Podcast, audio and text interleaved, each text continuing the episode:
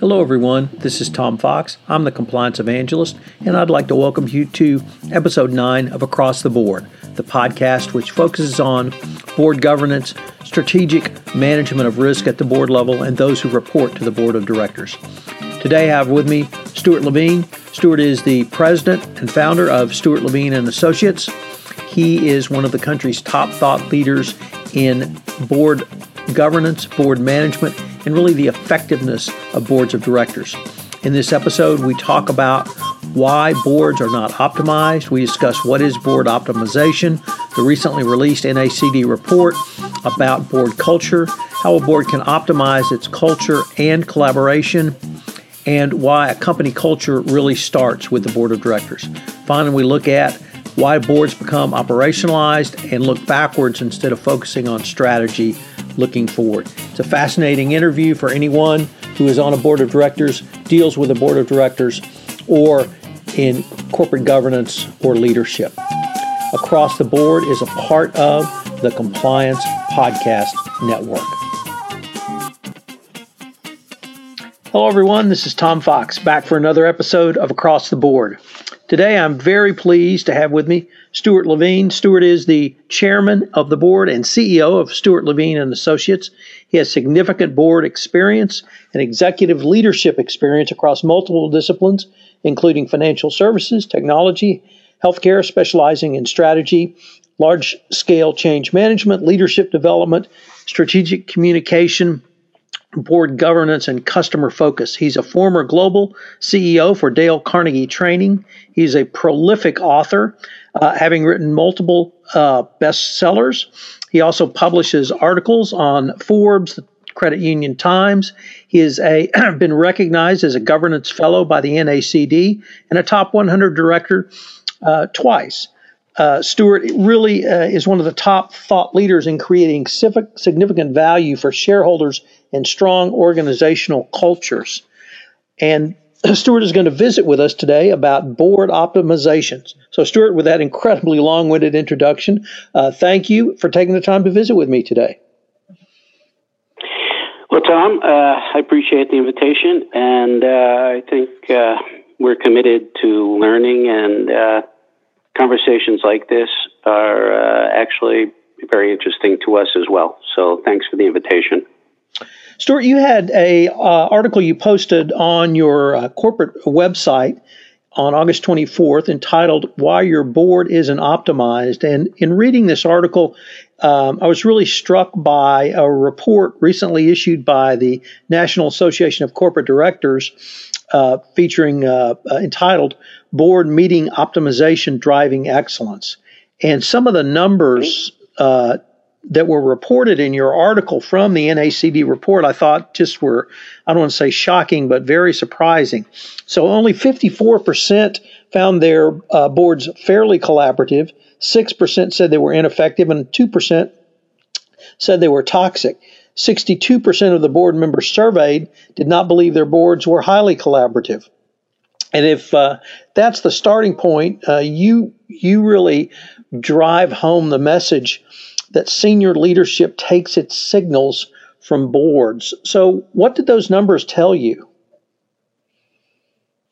Uh, it tells me that um, there's an important conversation that we need to have at the board level about, I'll call it board culture, because we've heard for years, Tom, that tone at the top is so important.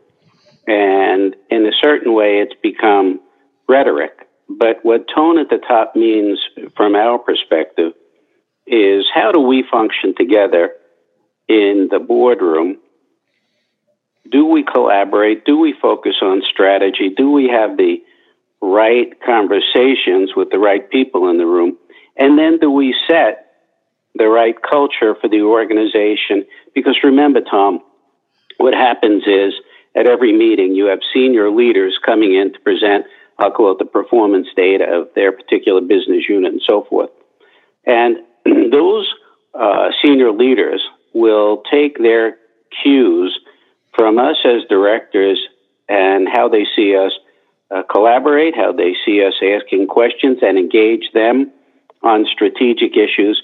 And that really does form uh, the culture of the uh, total organization. So when uh, we talk about board optimization and you recognize that only 62% of the people responding to the NACD survey said they were highly collaborative, that tells me that there is a huge opportunity out there to increase financial performance because that is, at the end of the day, our primary responsibility as, as directors, you know, to get financial performance uh, and, and I will call it provide intelligent oversight uh, for the organization. So it says to me in no uncertain terms that there's a large opportunity to enhance financial performance.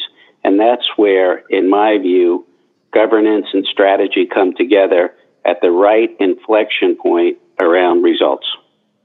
So, one of the things you noted in your paper was that boards uh, have become can become very operational and tend to look backwards instead of focusing on a strategy and the strategic plan. How do you, if if a board has fallen into this trap, how do you help them get out of it? There, there, there are a couple of things that come to mind. Number one, um, I can tell you in our experience as a board, I just finished a uh, board assessment for a very large organization, uh, happened to be in the transportation sector. And in that board assessment, um, we were able to, I'll call it, create an environment of trust where some days it's more difficult than others for any one of us to look in the mirror. Some days you have a bad hair day, and others you have a good hair day. But in the board assessment, uh, it, it does, I'll call it, have a respectful way of surfacing important conversations that that board needs to have. So I think you start the pivot of moving backwards and spending your entire life looking in the rearview mirror and looking forward into strategy when you have an intelligent conversation about uh, board optimization through a board assessment and in the conversation and, in the client uh, that I'm, I'm uh, thinking about a, a, week or two ago, we had what I'll call a very important conversation. And, and I think one of the uh, findings that, that directors shared with our, our firm and our representatives was that they were interested in more learning. And I think that's a, a uh, under discussed topic. Uh, and, and, you know, the whole notion of how do you stay current and how do you lean into the future vis a vis, do you understand blockchain? Do you understand, I'll call it uh, artificial intelligence? Are you, without regard to uh, your position in life and so forth, but as a director, are you committed to learning? And, and how do you get that new information? Because that really does equip a director to participate more vigorously and more fully in a strategic discussion. So I think you make the pivot two ways. One, um, by having an honest assessment of the board and its effectiveness, and, and we can get a little deeper on some of those issues. And two, by committing individually as a director uh, to learning and then sharing those learnings, I will call it not in a self righteous way, but in a righteous way that says, hey, we have a responsibility, and here is the way uh, that we can uh, stimulate a conversation. And that's why if your culture is right, and then you start to learn, then you can be more open to diverse point of views and diverse people, Tom. So my father was a naval officer, and one of the kind of Navyisms he always taught me was once an officer, always an officer, but that if you're an officer, you're charged with knowing everything the Navy would task you to do. And if you don't know it, you better go learn it. Is that the concept you're talking about with the board, or is it something else? No, I, I think what your father is saying, and actually, uh, I read some data about a week ago uh, in the Navy. There have been a series of, uh, I'll call it accidents, and, and what has really, uh, I'll call it, been focused on was the need for leadership on on all of those uh, those vessels. And uh, so, for me, the officers that your father described to you, definitely number one in no uncertain terms, understood their mission. They understand the understood and still do. Uh, we have incredibly dedicated people serving men and women uh, as we speak, but they understand their mission and they understand the responsibility to uh, the people they serve every day, whether they're uh, on terra firma or they're out to sea. And I think those are two components that we can learn from uh, your father about always understanding the mission of the organization and always understanding that leadership is about uh, listening, collaborating, uh, and, and ultimately why I always had great respect for the Navy and, and your dad included was they never backed away and they still don't back away from values and integrity. Because anytime uh, you're running around, and I happen to be in the Army, and I always said, you know, once they gave you a, a clip in, in your M16 with live ammo, uh, there were consequences that changed. So understanding the responsibility around integrity, that everything does come out, uh, becomes very important. So, you know, learning, leadership, and consequences for actions are big lessons that I would take away from your father's, uh, I'll call it sharing of wisdom with you. The um, a number of people who listen to this podcast are senior management and people who report to boards. And one of the things they asked me is, what what do I tell the board? Do I wait for them to give me guidance? Do I pontificate? And so you're I was really intrigued by your remarks on board training and individual board members learning is uh, the corporation itself or senior management are they equipped to help uh, inform or train the board or should the board go to outside experts for that this morning i was on the phone with a client of ours who um, we work for a particular financial institution and there's one word, Tom, that becomes very important to this conversation, and that is, and that is preparation. So working with the CEO uh, to make sure that he was in sync with the chair of the board, so that uh, they knew exactly what they wanted to achieve vis-a-vis transferring of information and the input that the CEO wanted vis-a-vis developing the strategy going forward. Uh, so I think the I'll call it transition in board thinking is um, we just we're not sitting passively by, uh, waiting for uh, the CEO and his or her team to develop a strategic plan. We are, in fact, engaged on a regular basis, and the smartest, most effective, productive boards are engaged in a strategic discussion every time there's a meeting. So, my takeaway from that question is preparation.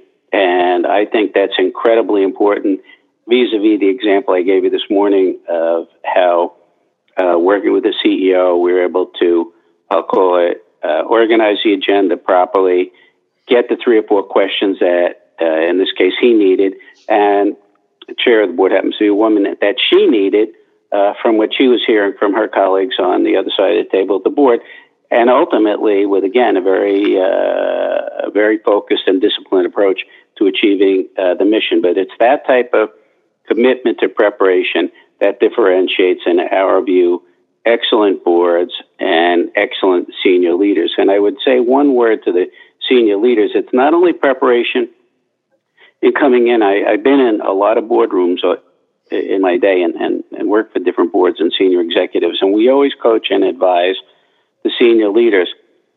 If you come in with a 50 page deck, you will never get through the deck. It's, it, to me, we as directors always read the material, but it's coming in with a two page executive summary that says, hey, look, here is what our plan focus, here is what it looks like on the new technology. And in that executive summary, that helps form, call it that 60 or 90 minute conversation. And again, that requires hard thinking of the senior leader coming in to the boardroom before uh, they just take off with 50 slides. I've seen a lot of conversations go sideways and, frankly, not be accretive for shareholders because uh, they just had too many pages. We're not about uh, killing trees. We're not about putting people to sleep. We're about getting intelligent, intelligent engagement uh, brains around the room. Stuart, in your article, you uh, talked about that, but you used a different word, and that different word really struck me. And I'll just read the sentence. It says, Board meeting preparation should have a discipline around both before, during, and after. And it was that word discipline that struck me as so important that I think. Um, is lacking both uh, at the board level and senior management level is they don't understand the discipline that you just described. Look, I, I, I, was lead director of a large NASDAQ company, happened to be in the healthcare sector. Uh, and um, in the, it, it, the discipline comes and feels like this. There is only so much oxygen in a boardroom, Tom. And that means uh, if com- somebody's coming in to read the Declaration of Independence, the leadership, independent chair, lead director, somebody offline has to say, you know what? That's you're taking too much oxygen and in fact you're dragging the board into a tactical discussion. And so the discipline means that we have to be senior level people should be able to have one-on-one conversation saying look we're going to get through this report we're going to take questions but we're going to move.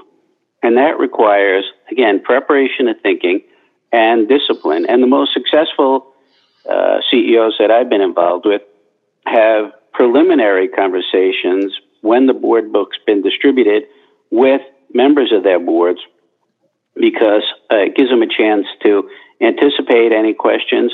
Most boards are not coming to play a game of gotcha. They're coming to be productive, to contribute to the well-being of the uh, shareholders, to the uh, culture and the organization. And so again, discipline means, in my mind anyway, and this is a critical factor, you can almost tell when we assess a board or a, a corporation, if the meeting's supposed to start at 8 o'clock, the most successful, productive meetings start on time and end on time. And I can think in my own experience of the 10 boards I've been privileged to serve on, if they're supposed to start at 8 in the morning, trust me, at 7.30, 7.45, most of us are sitting around that table with our engines started, uh, ready to go. And at 8 o'clock, uh, we take off. And if we say we're going to take a 15 minute lunch break, grab a sandwich, and come back, we do that. And that. Re- this podcast is a part of the C Suite Radio Network. For more top business podcasts, visit c-suiteradio.com.